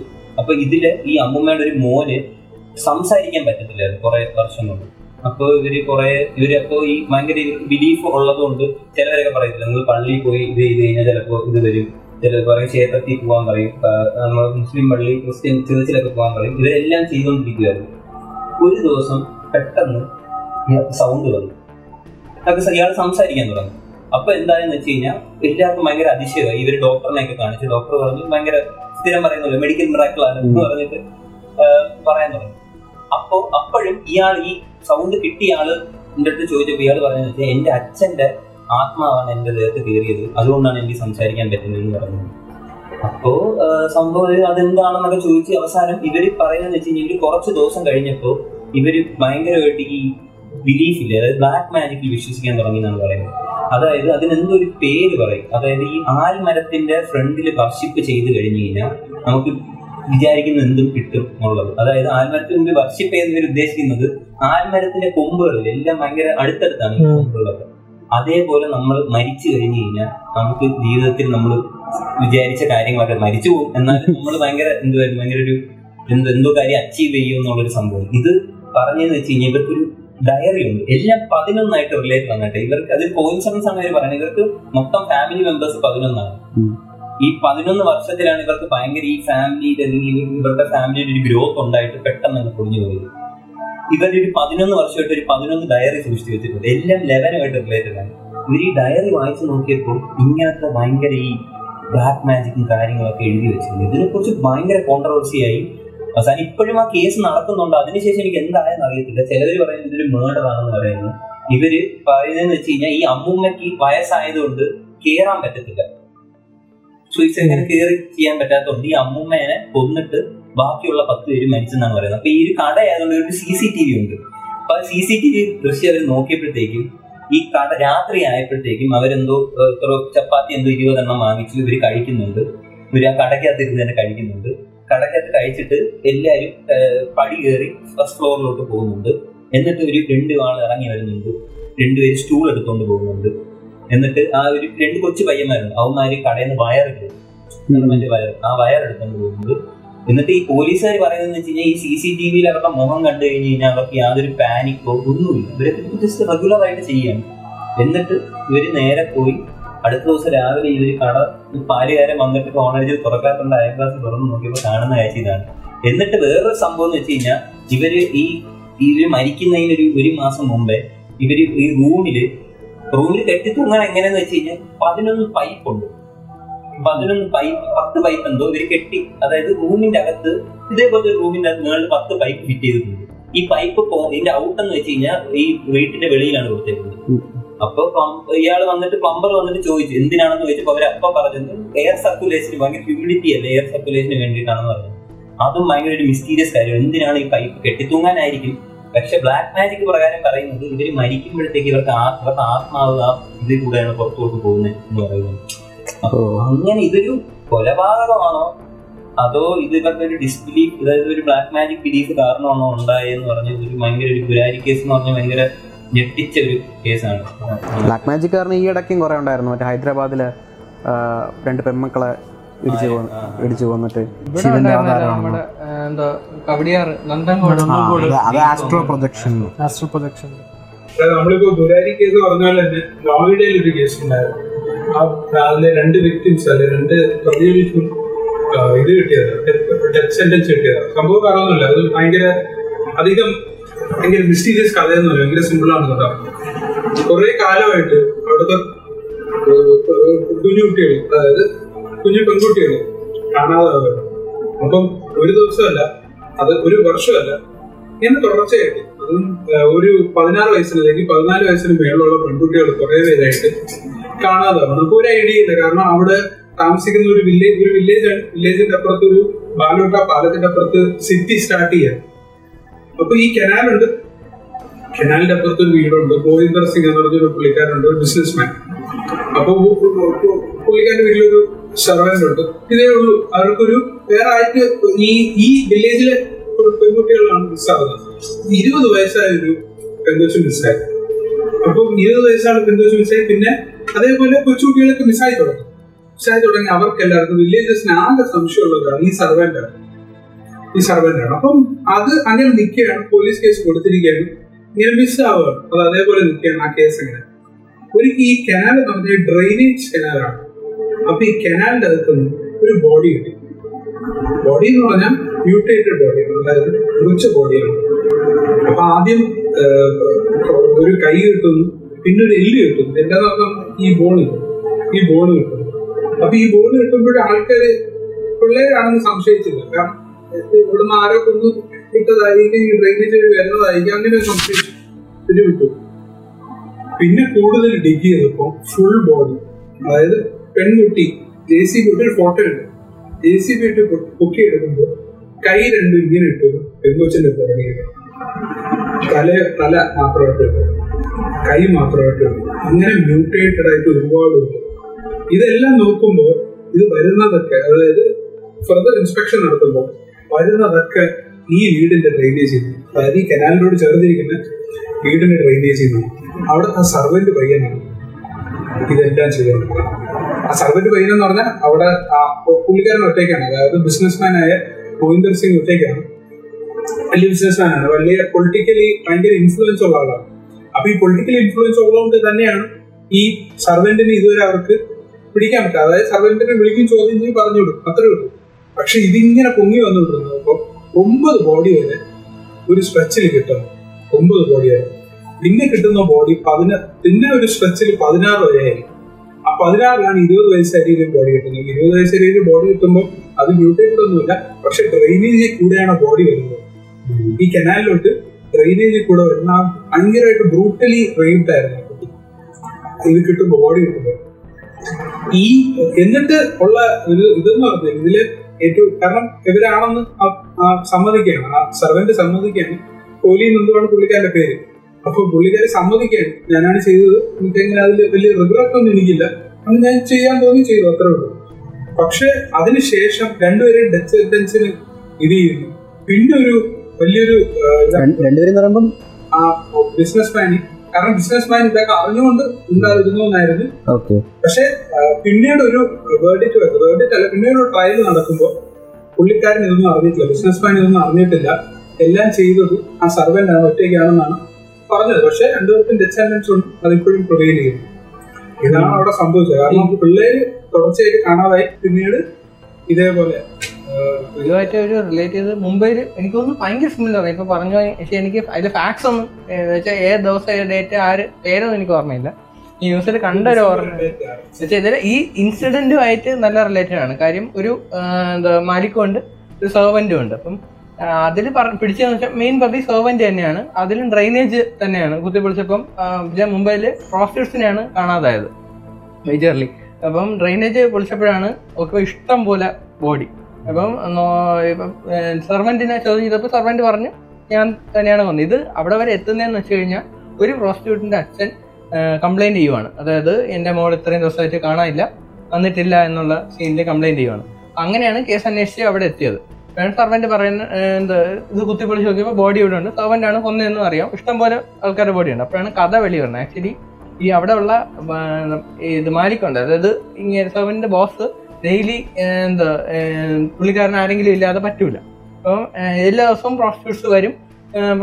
എന്താ വരും പോവും വരും പോവും അങ്ങനത്തെ സീനാണ് ഇപ്പോൾ ചില ദിവസം പ്രോസിക്യൂഷനെ കിട്ടത്തില്ല. കിട്ടാത്ത അവസ്ഥയിൽ കഴിയിൽ ഏത് പെണ്ണെ കണ്ടാലും എന്താ സർവന്റ് പിടിച്ചുകൊണ്ട് വരും റേപ്പ് ചെയ്യും കൊന്ന് അതിനകത്തിടും. ഇനി അഥവാ പ്രോസ്റ്റിറ്റ്യൂട്ട് ആണെങ്കിൽ തന്നെ അവൾ റേറ്റ് കൂടുതലൊക്കെ ചോദിക്കുകയാണെന്നുണ്ടെങ്കിൽ കൊന്ന് കുഴിച്ചു വിടും. അങ്ങനത്തെ സീനാണ് അവിടെ നടന്നുകൊണ്ടിരുന്നത്. അങ്ങനെയാണ് ഈ പെണ്ണ് എന്താ ഈ അച്ഛൻ കംപ്ലൈന്റ് ചെയ്ത ആ പെണ്ണാണെന്നുണ്ടെങ്കിൽ കുറേ പ്രാവശ്യം വന്നിട്ടുണ്ടായിരുന്നു. പക്ഷേ ലാസ്റ്റ് വന്നപ്പോഴെന്തോ റേറ്റ് കൂടുതൽ ചോദിച്ചു. അതുകൊണ്ടാണ് ഇവിടെ കൊന്നത്. പക്ഷെ എന്നാലും കൊന്നത് ഫസ്റ്റ് പ്രതി സെർവന്റ് ആണ്. അതുകൊണ്ട് സെർവന്റാണ് കൂടുതൽ ശിക്ഷ പോയിരിക്കുന്നത്. കമ്പയർ ടു എല്ലാത്തിനെയും ഇൻഫ്ലുവൻസ് ചെയ്തത് ഇയാളാണെങ്കിൽ പോലും. മനസ്സിലായില്ലേ? ഈ സർവന്റിന്റെ കാര്യം പറഞ്ഞപ്പോഴത്തേക്കും നോയിഡയിൽ തന്നെ ഇതേപോലത്തെ ഒരു സംഭവം ഇതേപോലത്തെ അല്ല നോയിഡയിൽ തന്നെ ഈ സർവന്റ് റിലേറ്റഡ് വേറെ ഇതുണ്ട്. അതെല്ലാവരും കേട്ടിട്ടുണ്ടായിരുന്നു തൽവാർ ഇഷ്യൂ ആരുഷി തൽവാറിന്റെ കേസാണ്. അത് ഒരു സിനിമ പോലെ പറയാൻ പറ്റും അതായത് ഒരു ദിവസം രാവിലെ ഈ ആരുഷി തൽവാർ എന്ന് പറയുന്ന ഒരു പതിമൂന്ന് വയസ്സുള്ള പെൺകുട്ടിയാണ്. ആ പെൺകുട്ടിയുടെ അച്ഛനും അമ്മയും നൂപ്പൂർ തൽവാറും രാജേഷ് തൽവാറും. ഇവർ രണ്ടുപേരും ഡോക്ടേഴ്സാണ് ക്ലിനിക്കിൽ വർക്ക് ചെയ്യാൻ അപ്പം ആ, ഈ അമ്മ രാവിലെ ഒൻപത് മണി പന്ത്രണ്ട് മണി ഒരു ഒരു ക്ലിനിക്കിൽ വർക്ക് ചെയ്യും. അതിനുശേഷം ക്ലാസ് എടുക്കാൻ പോകും വൈകിട്ട് വേറൊരു ക്ലിനിക്കിൽ വർക്ക് ചെയ്തതിനു ശേഷം രാത്രി എട്ട് മണിക്കാണ് തിരിച്ചു വരുന്നത്. ഇതേപോലെ അച്ഛനും ഇങ്ങനെ വർക്ക് ചെയ്ത് രാത്രി എട്ട് മണിക്ക് തിരിച്ചു വരുന്നു. അപ്പം ഒരു ദിവസം രാത്രി കൃത്യമായി ഡേറ്റ് ഓർമ്മ രണ്ടായിരത്തി എട്ടിലാണ് സംഭവം നടക്കുന്നത്. രണ്ടായിരത്തി എട്ടിൽ ഒരു ദിവസം രാത്രി ഇവർ തിരിച്ച് റൂമിലേക്ക് വീട്ടിലേക്ക് വരുന്നു. അപ്പോൾ ആരുഷി അവരുടെ മകൾ അവിടെ ഉണ്ട്. അപ്പോൾ അവർക്ക് മകളുടെ ബർത്ത്ഡേ അടുത്ത വീക്കെന്തോ ആണ്. അപ്പം മകൾക്ക് ബർത്ത്ഡേ ഗിഫ്റ്റ് കൊടുക്കാനായിട്ട് ഒരു ക്യാമറ ഇവർ ഓർഡർ ചെയ്തിട്ടുണ്ടായിരുന്നു. അപ്പൊ ആ ക്യാമറ മകൾക്ക് കൊടുക്കാം എന്നുള്ള രീതിയിലൊക്കെ അവർ വന്നു. അപ്പൊ മകൾക്ക് അത് ക്യാമറ കൊടുത്തു മകൾക്ക് ഭയങ്കര ഇഷ്ടമായി അപ്പം അതിനുശേഷം രാത്രി ഒരു പത്ത് പതിനൊന്ന് മണിയൊക്കെ ആകുമ്പോഴത്തേക്കും മകൾ കിടക്കാൻ പോകും. മകളും ഈ വീട്ടിൽ മൂന്ന് ബെഡ്റൂമാണ് ഉള്ളത് ഒരു ബെഡ്റൂം മാസ്റ്റർ ബെഡ്റൂം ഇവരുടേത്. ഒന്ന് മകളുടെ മകളുടേത്. പിന്നെ ഒന്ന് ഇവരുടെ സർവന്റ് ആണ്. ഹേമരാജ് എന്ന സർവന്റ് ആണ്. സർവന്റിന്റെ ബെഡ്റൂം ഇവർ മൂന്ന് പേരാണ് ഉള്ളത് ആ വീട്ടിൽ ഇവർ ഈ മൂന്ന് ബെഡ്റൂമാണ് ആ വീട്ടിലുള്ളത്. അപ്പൊ രാത്രി പതിനൊന്ന് മണിയായപ്പോഴത്തേക്കും അച്ഛൻ അച്ഛനും അമ്മയും അവരുടെ മാസ്റ്റർ ബെഡ്റൂമിൽ പോയി. മോൾ മോളുടെ ബെഡ്റൂമിലായിരുന്നു അപ്പം ഇവരുടെ വീട്ടിലെ റൗട്ടർ വൈഫൈ റൗട്ടർ ഇരിക്കുന്നത് മോളുടെ റൂമിലാണ് അപ്പം അച്ഛൻ ഈ രാജേഷ് എന്ന് പറഞ്ഞ പുള്ളി ഭാര്യയോട് പറയും അത് പോയി ഓണാക്കിയിട്ട് വാ എനിക്ക് നെറ്റ് ഉപയോഗിക്കണം എന്ന് പറയും. അപ്പോൾ അവർ പോയി അപ്പം അച്ഛൻ അച്ഛൻ തന്നെ പോകും അച്ഛൻ തന്നെ ഓണാക്കാൻ വേണ്ടി മോളുടെ റൂമിൽ പോകുമ്പോഴത്തേക്കും മോൾ three mistakes of my life book വായിച്ചുകൊണ്ട് കിടക്കുകയാണ്. അച്ഛൻ പറയും നീ പെട്ടെന്ന് കിടക്കാൻ നോക്കും സമയം ഒരുപാടായി എന്ന് പറഞ്ഞിട്ട് അച്ഛൻ വൈഫൈ ഓണാക്കിയിട്ട് തിരിച്ച് റൂമിൽ വരും. അപ്പം അന്നത്തെ ദിവസം കഴിഞ്ഞ്. ഇപ്പം ഇവരുടെ വീട്ടിലെ സ്ഥിരം ഒരു റുട്ടീൻ എന്ന് വെച്ചാൽ രാവിലെ ആറ് മണിക്ക് ഇവരുടെ വീട്ടിൽ ജോലിക്കാർ വരും. ജോലിക്കാർ വന്ന് ബെല്ലിടുമ്പോഴത്തേക്കും സർവന്റ് ഹേമരാജ് സർവന്റ് വന്ന് ഡോർ തുറന്നു കൊടുക്കും. അവർ വീട്ടിൽ കയറി ജോലി ചെയ്യും. അപ്പോൾ അന്നേ ദിവസം രാവിലെ കാര്യം ഈ ഹസ്ബൻഡും വൈഫും അവർ ലേറ്റായിട്ട് എണീക്കത്തുള്ളൂ. അപ്പോൾ അന്നേ ദിവസം രാവിലെ ഈ ഭാരതി എന്ന് പറഞ്ഞ സർവന്റെ പേര് അവരൊന്ന് ബെല്ലടിക്കുമ്പോൾ ആരും തുറക്കുന്നില്ല. ഒരു കണ്ടിന്യൂസ് ആയിട്ട് ബെല്ലടിച്ചുകൊണ്ടിരുന്നപ്പോഴത്തേക്കും വൈഫ് എണീറ്റ് നൂബുർ എന്ന് പറഞ്ഞാൽ അവർ എണീച്ചിട്ട് വന്ന് വാൽ അവിടെ നിന്ന് ചോദിക്കും എന്തിനാ അടിക്കുന്ന? ഹേമര വന്നില്ലെന്ന് ചോദിക്കും. അപ്പം പറയും ഇല്ല ആരും വന്നില്ല അതുകൊണ്ടാണ് ഞാൻ നിൽക്കണമെന്ന് പറയും. അപ്പം വൈഫ് പറയാം "ആ, ചിലപ്പം അയാൾ പാൽ വാങ്ങിക്കാൻ പോയതായിരിക്കും ഞാൻ തുറന്നു തരാമെന്ന് പറഞ്ഞിട്ട് അവൾ താക്കോൽ എടുക്കാൻ വേണ്ടി പോകും. അപ്പോൾ താക്കോൽ താക്കോൽ കാണത്തില്ല. അപ്പം പറയും നീ ഒരു കാര്യം ചെയ്ത് നീ ബാക്കിലത്തെ ഡോറിൽ കൂടെ വാ. ഹേമരാജിന്റെ സർവന്റ് ഒരു ബെഡ്റൂം ഉണ്ടെന്ന് പറഞ്ഞില്ലേ? ആ ബെഡ്റൂമിന് പുറത്തൊക്കെ ഒരു ഡോറുണ്ട് ആ ബെഡ്റൂമിന് അകത്തുകൂടെ തന്നെ നമുക്ക് അകത്തോട്ടും കയറാൻ പറ്റും. സോ നീ ആ അവിടെ കൂടെ വരാൻ പറയും. അപ്പം അവൾ അവിടെ കൂടെ ഒന്ന് അവിടെ കൂടെ കയറാൻ നോക്കുമ്പോഴത്തേക്കും അതുവരെ അത് അകത്തുനിന്ന് പൂട്ടിക്കുകയാണെന്ന് പറയും. അപ്പം ശരി നീ താഴെ വാ ഞാൻ നിനക്ക് താക്കോൽ എറിഞ്ഞു തരാമെന്ന് പറയും. അങ്ങനെ ഇവൾ ആ റൂമിന്റെ അതായത് ഹേമരാജ് ഹേമരാജിന്റെ റൂമിലോട്ട് കയറാൻ പറ്റുന്ന ഡോറിന്റെ താക്കോൽ ഇവൾ എറിഞ്ഞു കൊടുക്കും. താക്കോൽ എറിഞ്ഞു കൊടുത്തിട്ട് അപ്പോഴത്തേക്കും മറ്റേ രാജേഷ് എണീച്ചു വരും. രാജേഷ് ക്ഷണിച്ച് ഇവിടെ ഇവിടെ ഹാളിലേക്ക് വരുമ്പോഴത്തേക്കും ഹോളിന്റെ ടേബിളിൽ ഒരു വിസ്കിയുടെ ബോട്ടിൽ പകുതി അടിച്ച് വെച്ചേക്കും. അപ്പം ഇയാൾക്കറിയാം ഇയാൾ കഴിഞ്ഞ ദിവസം കഴിച്ചിട്ടില്ല എന്നുള്ളത് അപ്പം ഉടനെ ഭാര്യയുടെ ചോദിക്കും ഇത് ആരോടെ കൊണ്ട് ഒച്ചൻ ചോദിക്കും. അപ്പം പറയും എനിക്ക് അറിഞ്ഞത് ഇത് ഇന്നില്ലായിരുന്നല്ലോ എന്ന് ചോദിക്കും. ഇയാൾക്ക് പെട്ടെന്ന് പേടിയായിട്ട് പറയും മോൾ റൂമിൽ പോയി നോക്കാൻ പറയും. അപ്പം ഭാര്യ പെട്ടെന്ന് ഓടി മോൾ റൂമിൽ പോയി നോക്കുമ്പോഴത്തേക്കും ബെഡിൽ അവളുടെ മോൾ മരിച്ചു കിടക്കുകയാണ്. ഇവിടെ കഴുത്തിൽ കഴുത്ത് ഇങ്ങനെ കട്ട് ചെയ്തിട്ട് കഴുത്തിൽ രക്തം വാർന്നൊലിച്ചിട്ട് മോൾ കിടക്കുകയാണ്. അപ്പുറത്ത് കുറച്ച് ടോയ്സ് ഒക്കെ ഉണ്ട്. അപ്പം ഇത് ഇത് രാജേഷും പെട്ടെന്ന് ഓടി രാജ- രാജേഷ് പെട്ടെന്ന് ഓടി വന്നിട്ട് രാജേഷ് പെട്ടെന്ന് പാനിക്കായിട്ട് അലറി വിളിക്കും. പോലീസിന്റെ ടെസ്റ്റിമോണി അനുസരിച്ചിട്ട് അമ്മയ്ക്ക് ഒരു വ്യത്യാസമില്ല. അമ്മ അതായത് നൂബർ എന്ന് പറഞ്ഞാൽ അവർക്ക് അവർ സ്റ്റണ്ടായിട്ട് നിൽക്കുകയാണ്. അപ്പം അവർ അവരുടെ ഒരു ടെസ്റ്റിമോണി എന്ന് വെച്ചാൽ ഒരു ഷോക്കിൽ നിൽക്കുകയാണ്. അവരൊന്നും ഇതില്ല എന്ന് പറഞ്ഞു. അപ്പോൾ ഉടനെ എല്ലാവരും ആൾക്കാരെല്ലാം വിളിക്കും. ആ, പോലീസിനെയൊക്കെ വിളിക്കും. പോലീസ് വരും. പോലീസ് ക്രൈം സീൻ സീൽ ചെയ്യും. പക്ഷേ സീൽ ചെയ്യുന്ന വെച്ചാൽ അന്ന് പറഞ്ഞൊരു റീസൺ വെച്ചാൽ സീലിംഗ് ഒന്നും ഭയങ്കര പ്രോപ്പർ അല്ലായിരുന്നു. മീഡിയാസൊക്കെ ചുമ്മാ കയറി ഇറങ്ങി നടക്കുകയായിരുന്നു അപ്പം ഈ കുഞ്ഞിനെ എടുത്തുകൊണ്ട് പോയിട്ട് ഇത് പോസ്റ്റ്മോർട്ടത്തിന് കൊണ്ടുപോകും. അപ്പോൾ പോസ്റ്റ്മോർട്ടത്തിന് കൊണ്ടുപോകുന്ന സമയത്ത് ഹേമരാജ് മിസ്സിംഗ് ആണ്. അപ്പം മനസ്സിലായി സർവന്റ് ആയിരിക്കും സർവന്റോ അല്ലെങ്കിൽ സർവന്റെ ഫ്രണ്ട്സോ ആരോ ഇവിടെ വന്നിട്ടുണ്ട്. കാര്യം വിസ്കിയുടെ ബോട്ടിൽ ഇരിപ്പുണ്ട്. അതുപോലെ തന്നെ അന്ന് ഹേമരാജിന്റെ റൂം സെർച്ച് ചെയ്തപ്പോഴത്തേക്കും ആ റൂമിൽ മൂന്ന് ഗ്ലാസ് വെച്ചിട്ടുണ്ട്. മൂന്ന് ഗ്ലാസ് ഉണ്ട്. ആ മൂന്ന് ഗ്ലാസ് രണ്ട് ഗ്ലാസ്സിൽ വിസ്കി ഒഴിച്ചിട്ടുണ്ട് വെച്ചിട്ടുണ്ട്. മൂന്ന്- മൂന്നാമത്തെ വിസ്കി അല്ല ഏതോ ഒരു ആൽക്കഹോൾ ഒഴിച്ചിട്ടുണ്ട് മൂന്നാമത്തെ ഗ്ലാസ് വേക്കന്റ് ആയിരുന്നു. അപ്പോൾ ഗൗതം എന്ന് പറയുന്ന ഒരു ഒരു ഓഫീസറാണ് ഇത് അന്വേഷിച്ചത്. അപ്പോൾ പുള്ളി പറഞ്ഞു പുള്ളിയുടെ ടെസ്റ്റ് മോണിൽ ഇതുണ്ടായിരുന്നു. പുള്ളി പറഞ്ഞതെന്ന് വെച്ചാൽ ഏതോ രണ്ട് ഫ്രണ്ട്സ് വന്നിട്ടുണ്ട്. ആ രണ്ട് ഫ്രണ്ട്സിനെ സൽക്കരിക്കാൻ വേണ്ടി ഒഴിച്ചു വെച്ചതായിരിക്കാം ഈ മൂന്ന് ഗ്ലാസ് എന്നുള്ളതാണ്. അപ്പോൾ ഏഹ് പറഞ്ഞു ശരി അപ്പം അങ്ങനെ ഇത് കേസ് ഇങ്ങനെ പോവാണ്. അപ്പോൾ ഹേമരാജിനെ കണ്ടുപിടിക്കണം. അതാണ് ഇവരുടെ എല്ലാം പ്രൈം ആയിട്ട് വേണ്ടത്. അങ്ങനെ പിറ്റേ ദിവസം പതിനഞ്ച് ഇത് മെയ് പതിനഞ്ച് എന്ന് നടക്കുന്ന ഈ സംഭവം. മെയ് പതിനാറാം തീയതി ഇവർ ഈ കൊച്ചിന്റെ കൊച്ചിനെ ക്രിമേറ്റ് ചെയ്തതിന് ശേഷം അസ്ഥി ഹരിദ്വാറിൽ ഒഴിക്കാൻ വേണ്ടിയിട്ട് അച്ഛനും അമ്മയും അതായത് രാജേഷും നൂബറും കൂടെ കാറി പോവാണ്. കാറിൽ പോകുന്ന സമയത്ത് അപ്പം വീട്ടിൽ ഈ രാജേഷിന്റെ അനിയൻ ആണ് വീട്ടിലെ ഇപ്പം നോക്കുന്നത്. ആളുകൾ വരുമ്പോഴത്തേക്ക് നോക്കുക. അപ്പം ഒരു പോലീസ് ഓഫീസർ വരും. ഒരു അല്പം എനിക്കൊന്ന് റിട്ടയർ റിട്ടയർ അല്ല ഒരു അല്പം സീനിയർ ആയിട്ടുള്ള പോലീസ് ഓഫീസർ വന്നിട്ട് നോക്കുമ്പോഴത്തേക്കും ആ സ്റ്റെപ്സിൽ ബ്ലഡ് സ്റ്റെയിൻസ് കാണും. അപ്പം ആട് ചോദിക്കും എന്ത് എന്താ ഈ ബ്ലഡ് സ്റ്റെയിൻസ് എന്താണെന്ന് ചോദിക്കുമ്പോഴത്തേക്കും പറയും അത് മാട്രസ് എടുത്ത് പുറത്ത് മോളിൽ കൊണ്ട് ഡ്രസ് കൊണ്ട് ഇട്ടേക്കാണ് അപ്പം അങ്ങനെ പോയപ്പോഴത്തേക്കും ബ്ലഡ് സ്റ്റെയിൻ ആയതായിരിക്കും എന്ന് പറയും. അപ്പോൾ നമുക്കൊന്ന് മുകളിലോട്ട് പോകാന്ന് പറഞ്ഞിട്ട് ഇവർ മുകളിലോട്ട് പോകും. മുകളിലോട്ട് പോകുമ്പോഴത്തേക്കും മുകളിലെ ടെറസിന്റെ ഡോർ ലോക്ക് ചെയ്തേക്കാം. അപ്പോൾ തിരിച്ച് താഴോട്ട് ഇറങ്ങി വന്നിട്ട് ഡോറിന്റെ ലോക്ക് കീ തരാൻ പറയും അപ്പോൾ കീ അവിടെ കാണാനില്ല. കീ ഹേമരാജിന്റെ എന്തോ കയ്യിലാണെന്ന് പറയും. ഇവർ എന്നിട്ട് പറയുന്നത് ശരി ഞങ്ങൾ പൊട്ടിക്കാൻ പോകണമെന്ന് പറഞ്ഞിട്ട് ഒരാളെ കൊണ്ടുവന്നിട്ട് ലോക്ക് പൊട്ടിക്കും. ലോക്ക് പൊട്ടിച്ച് ഇപ്പോൾ അവിടെ അവിടെ മൊത്തം നോക്കുമ്പോഴത്തേക്ക് ഒന്നുമില്ല. തൊട്ട് അപ്പുറത്തെ ടെറസിലേക്ക് അവർ നോക്കുമ്പോഴത്തേക്ക് അവിടുത്തെ എ സി യൂണിറ്റിന്റെ അടിയിൽ എ സി യൂണിറ്റിന്റെ ഒരു മറ്റേ ഒരു ഷീറ്റ് വെച്ചിട്ട് എന്തോ മറച്ചിട്ടേക്കാണ് ആ ഷീറ്റ് മാറ്റി നോക്കുമ്പോഴത്തേക്കും ഹേമരാജിന്റെ ബോളിയുടെ കിടക്കുകയാണ് ആ പുള്ളി മരിച്ചിരിക്കുകയാണ്. അപ്പോൾ വീണ്ടും കഥയിൽ ട്വിസ്റ്റായി കാര്യം സർവന്റും അപ്പോൾ സർവന്റിന്റെ പോസ്റ്റ്മോർട്ടം ചെയ്തപ്പോഴും കുട്ടിയുടെ പോസ്റ്റ്മോർട്ടം ചെയ്തപ്പോഴും ഒരേ കാര്യം. അതായത് പന്ത്രണ്ട് രാത്രി പന്ത്രണ്ട് മണിക്കും ഒരു മണിക്കും ഇടയ്ക്കാണ് ഇവർ മരിച്ചിരിക്കുന്നത്. അപ്പം ഈ കേസിൽ സംഭവം എന്ന് വെച്ചാൽ നേരെ പോലീസിന്റെ ഡൗട്ട്സ് പാരന്റ്സിലേക്ക് തിരിഞ്ഞു. ഇവർ കൊന്നതായിരിക്കാം എന്നുള്ള ഒരു ഒരു ഇതിലേക്ക് വന്നിട്ട് ഇവരെ ചുറ്റിപ്പറ്റിയ അന്വേഷണം പിന്നെ. അപ്പോൾ ആ അന്വേഷണത്തിന് പ്രധാനപ്പെട്ട കാരണങ്ങൾ ഒന്ന് പറയുന്നത് ഇവർ രാത്രി പതിനൊന്ന് അര വരെയുള്ള സംഭവങ്ങൾ കൃത്യമായിട്ട് വിവരിച്ചിട്ടുണ്ട്. അതിനുശേഷം ഇവർ പറഞ്ഞേക്കുന്നത് വെച്ചാൽ അച്ഛനും അമ്മയും ഉറങ്ങാൻ പോയി മോൾ മോൾ റൂമിൽ ഉറങ്ങാൻ പോയി എന്നുള്ളതാണ്. പക്ഷേ ഈ കുട്ടിയുടെ അതായത് ഈ ആരുഷിയുടെ ഒരു ഫ്രണ്ട് ഉണ്ട്. അവൾ അൻമോൾ അങ്ങനെ നാല് പേര്. ആ ഫ്രണ്ട് ഇവളെ വിളിച്ച് ഇവളെ വിളിച്ചിട്ടുണ്ട്. അതായത് രാത്രി ഒൻപത് മണി തൊട്ട് ഇവളെ ട്രൈ ചെയ്യാണ്. പക്ഷെ ഇവളുടെ ഫോൺ കിട്ടിയിട്ടില്ല. ഇവളുടെ ഫോൺ എവിടെയെന്ന് ആർക്കും പറഞ്ഞു ഇവളുടെ ഫോൺ ഇവളുടെ ഫോൺ സ്വിച്ച് ഓഫ് എന്നാണ് പറഞ്ഞേക്കുന്നത്. അപ്പോൾ അവൾ അതിനുശേഷം രാത്രി ഒന്നരയ്ക്കോ രണ്ട് മണിക്കോ ഇവരുടെ ലാൻഡ് ഫോണിൽ വിളിച്ചു എന്ന് പറയുന്നത് ലാൻഡ് ഫോണിൽ വിളിച്ചപ്പോൾ ഇവരുടെ പാരൻസ് ആരോ എടുത്തു. എന്നിട്ട് പിന്നെ പെട്ടെന്ന് കോൾ കട്ടായി എന്ന് പറഞ്ഞു. പക്ഷെ രാജേഷൻ ടെസ്റ്റ് മണി പറഞ്ഞാൽ എനിക്ക് അങ്ങനെ സംഭവം ഓർമ്മയില്ല. ഇവിടെ ആരും വിളിച്ചിട്ടില്ല. കാര്യം വിളിച്ചിട്ടുണ്ടെങ്കിൽ റിംഗ് എങ്കിലും കേൾക്കേണ്ടതല്ലേ? ഞാൻ റിംഗ് കേട്ടിട്ടില്ല. അവരുടെ വീട്ടിലെ ഫോണിന് നല്ല റിംഗ് ആണ്. അപ്പോൾ ഇവർ എപ്പോഴെല്ലാം അറിയും എന്ന് ഉറപ്പിച്ച് പറയുന്നുണ്ടായിരുന്നു ആദ്യമേ. പക്ഷേ രണ്ട് മണിക്കെന്തോ ഈ കുട്ടി ഈ അൻമോൾ എന്ന് പറയുന്ന ആൾ ഫോണിൽ വിളിച്ചിട്ടുണ്ടെന്ന് അവൾ പറയുന്നു. കോൾ റെക്കോർഡ്സ് അത് പ്രൂവ് ചെയ്യുന്നുണ്ട്. ഇനി വേറൊരു സംഭവം എന്ന് വെച്ചാൽ ഈ ആരുഷിയുടെ ഫോണും ഈ ഹേമരാജ് എന്ന സർവന്റിന്റെ ഫോണും ഇവർ മർഡർ ആയതിനു ശേഷം പിന്നെ ആരും കണ്ടിട്ടില്ല. ആ ഫോൺ എവിടെയാണെന്നോ എന്ത് ചെയ്തെന്നോ അത് ആർക്കും അറിഞ്ഞൂടാ. ആ ഫോൺ എവിടെ പോയെന്നോ ഒന്നും അറിഞ്ഞൂടാ. പിന്നെ സംഭവം വെച്ചാൽ ഈ രാജേഷും നോബറും ഈ ക്രൈം സീൻ നടന്ന ദിവസം ഇത് അവിടെ നിന്ന് ക്ലീൻ ആ റൂം പെട്ടെന്ന് ക്ലീൻ ചെയ്തു. സർവന്റിനെ കൊണ്ടുവന്നിട്ട് മോൾ മോളുടെ ബോഡി അവിടെ നിന്ന് മാറ്റി ഹോസ്പിറ്റലിൽ കൊണ്ടുപോയപ്പോൾ തന്നെ ആ ക്രൈം സീൻ ഫുള്ള് ക്ലീൻ ചെയ്തു. അപ്പോൾ ഫോറൻസിക്കാർ ഒന്ന് നോക്കിയപ്പോഴത്തേക്ക് അവിടെ ഒന്നുമില്ല. ഫുൾ ക്ലീൻഡാണ് അപ്പോൾ അത് പിന്നീട് കോടതിയിൽ അവർ പറഞ്ഞതെന്ന് വെച്ചാൽ അവിടെ അപ്പം ഉണ്ടായിരുന്ന പോലീസുകാരോട് ചോദിച്ചിട്ടാണ് ഞങ്ങൾ ഇത് ക്ലീൻ ചെയ്തത് എന്നാണ് അവർ പറഞ്ഞത്. അപ്പം ഇങ്ങനെ കുറേ ഡൗട്ട്സ് കാരണം രാജേഷിനെയും നൂപറിനെയും അറസ്റ്റ് ചെയ്തു. അവരെ കൺവിക്റ്റ് ആക്കി അവരെ അറസ്റ്റ് ചെയ്യുകയും അവരെ ട്രയൽ ചെയ്യുകയും ചെയ്തു. അപ്പോൾ ട്രയൽ ചെയ്തപ്പോഴത്തേക്കും കുറേ സംഭവമുണ്ട്. ഒരു ഒരു വേർഷൻ ഓഫ് ദ സ്റ്റോറി എന്ന് പറയുന്നത് ഈ ഹേംരാജും കുഞ്ഞുമായിട്ട് എന്തോ ഒരു ഒരു എന്താ ഒരു ഇല്ലിസിറ്റ് റിലേഷൻഷിപ്പ് ഉള്ളത് ഇവർ കാണുകയും ഈ അച്ഛൻ കാണുകയും അതിന്റെ ഇതിൽ അച്ഛൻ ഒരു ഗോൾഫ് ക്ലബ് ഒരു ഗോൾഫിന്റെ ബാറ്റ് ഉണ്ട്. അപ്പോൾ ഹേംരാജ് മരിച്ചേക്കുന്നത് ഹേംരാജിന്റെ ബാക്ക് ഹെഡിന്റെ ബാക്കിൽ ഒരു എന്തോ ഒരു വലിയ സാധനം കൊണ്ട് അടി കിട്ടിയ ഒരു പാട് ഇവിടെ ഉണ്ട്. അതുപോലെ മോളുടെ നെറ്റിയിൽ ഒരു ഫോർ ഹെഡിലൊരു അതേപോലെ പാടുണ്ട്. അപ്പോൾ അത് ഗോൾഫ് ബാറ്റ് കൊണ്ട് അടിക്കുന്ന കിട്ടുന്ന അതേപോലത്തെ പാടാണ്. അപ്പോൾ ഇങ്ങനെ രാജേഷ് എന്ന് പറഞ്ഞൊരു ഒരു ഭയങ്കര ഗോൾഫ് പ്ലെയർ ആണ്. അങ്ങനെ അവിടെ ഗോൾഫ് ബാറ്റും ഉണ്ട്. പക്ഷേ ആ ആ വീട്ടിൽ അതിന് ഗോൾഫ് ബാറ്റ് ആരും കണ്ടിട്ടില്ല. സോ ആ ഗോൾഫ് ബാറ്റിന്റെ അടി എത്രത്തോളം ആഴത്തിൽ കിട്ടുമോ ആ ആഴത്തിലാണ് ഹേമരാജന്റെ ബാക്കിൽ അടി ഇട്ടിരിക്കുന്നത്. അതുപോലെ മോളുടെ ഫോർ ഹെഡിൽ അടി ഇട്ടിരിക്കുന്നത് അങ്ങനെയാണ്. സോ അത് ഒരു വേർഷൻ ഓഫ് സ്റ്റോറിയാണ് പിന്നെ അതിനുശേഷം ഇവരെ മറ്റേ ബാറ്റ് കൊണ്ട് കൊടുക്കുന്നതും രാജേഷ് എന്തോ അല്ലേ? ഏത് ബാറ്റ് ഈ ബാറ്റ് ഇവർ ഈ ഗോൾഫ് ബാറ്റ് ആണെന്ന് അറിഞ്ഞിട്ടേ? സിനിമയിൽ അങ്ങനെ കാണിക്കുന്നു തോന്നുന്നു. അതെ അപ്പം അതിനുശേഷം പിന്നെ ഇവരുടെ നാർക്കോ അനൽസ് ഒക്കെ ചെയ്യും.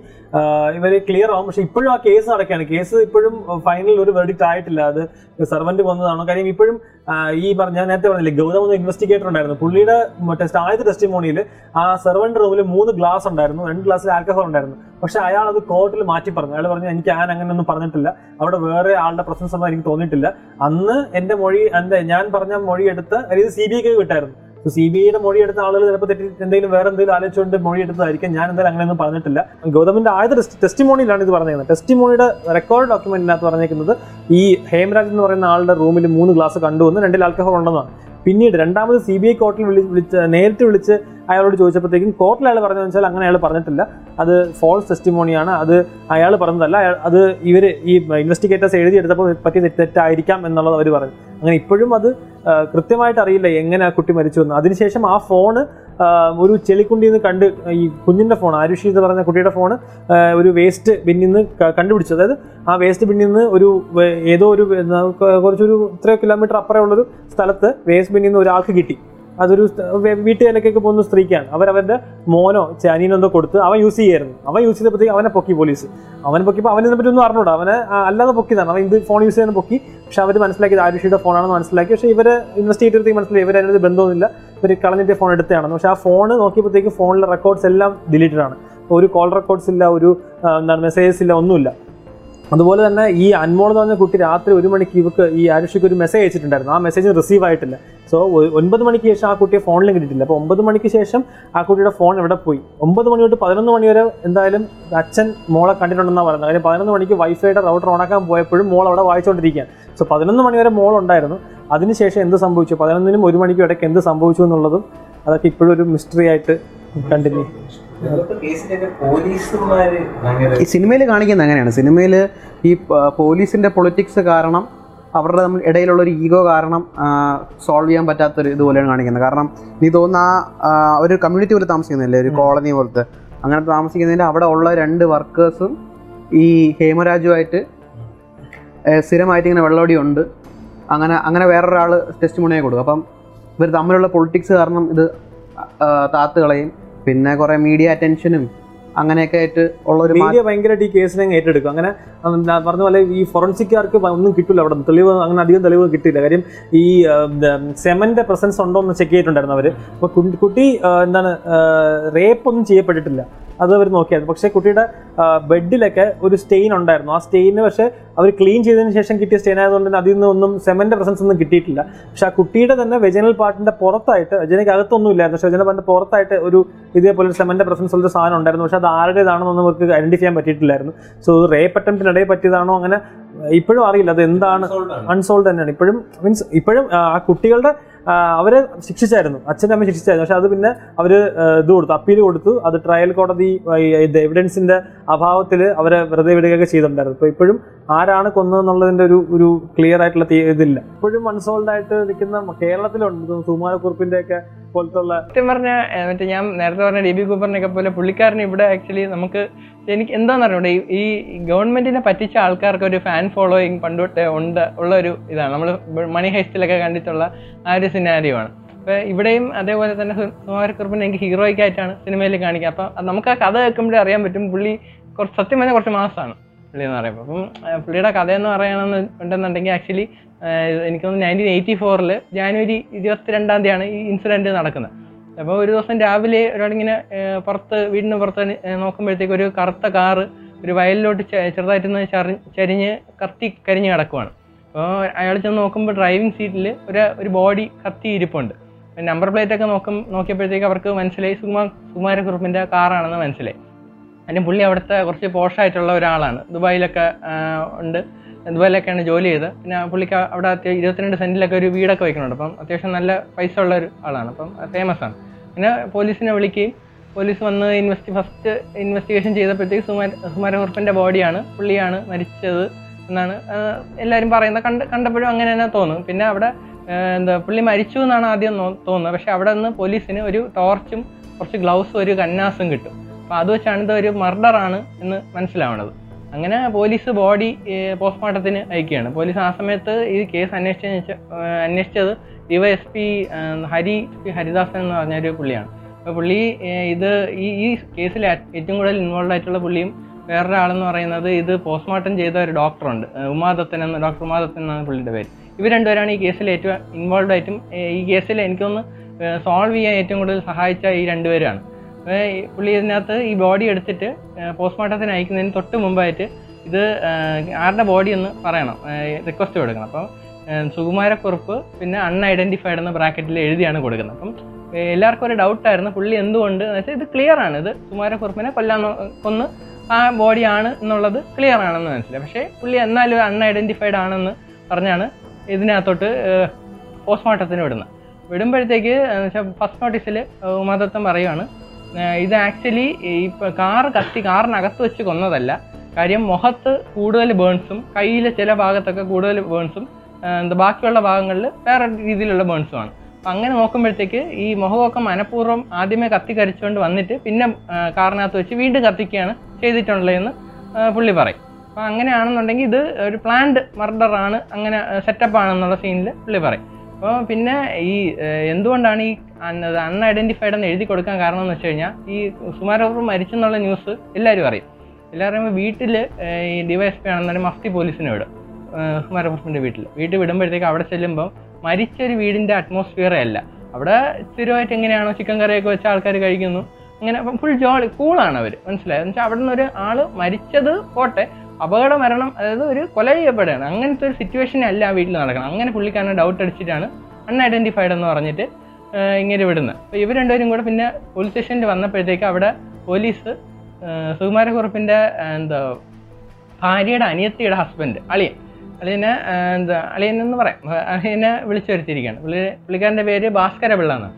പുള്ളിയെ വിളിച്ചു വരും പുള്ളിയാണെന്നുണ്ടെങ്കിൽ വന്ന ഒരു ഫുൾ കൈയൊക്കെ ഇട്ട് മുണ്ടൊക്കെ വന്ന ഒരു ആളാണ്. പുള്ളി അവിടെ വന്നിരിക്കുമ്പോഴത്തേക്ക് അന്ന് അന്ന് ആ ടൈമിൽ ആരും അങ്ങനെ ഫുൾ കൈ ഒന്നും ഇടാറില്ല.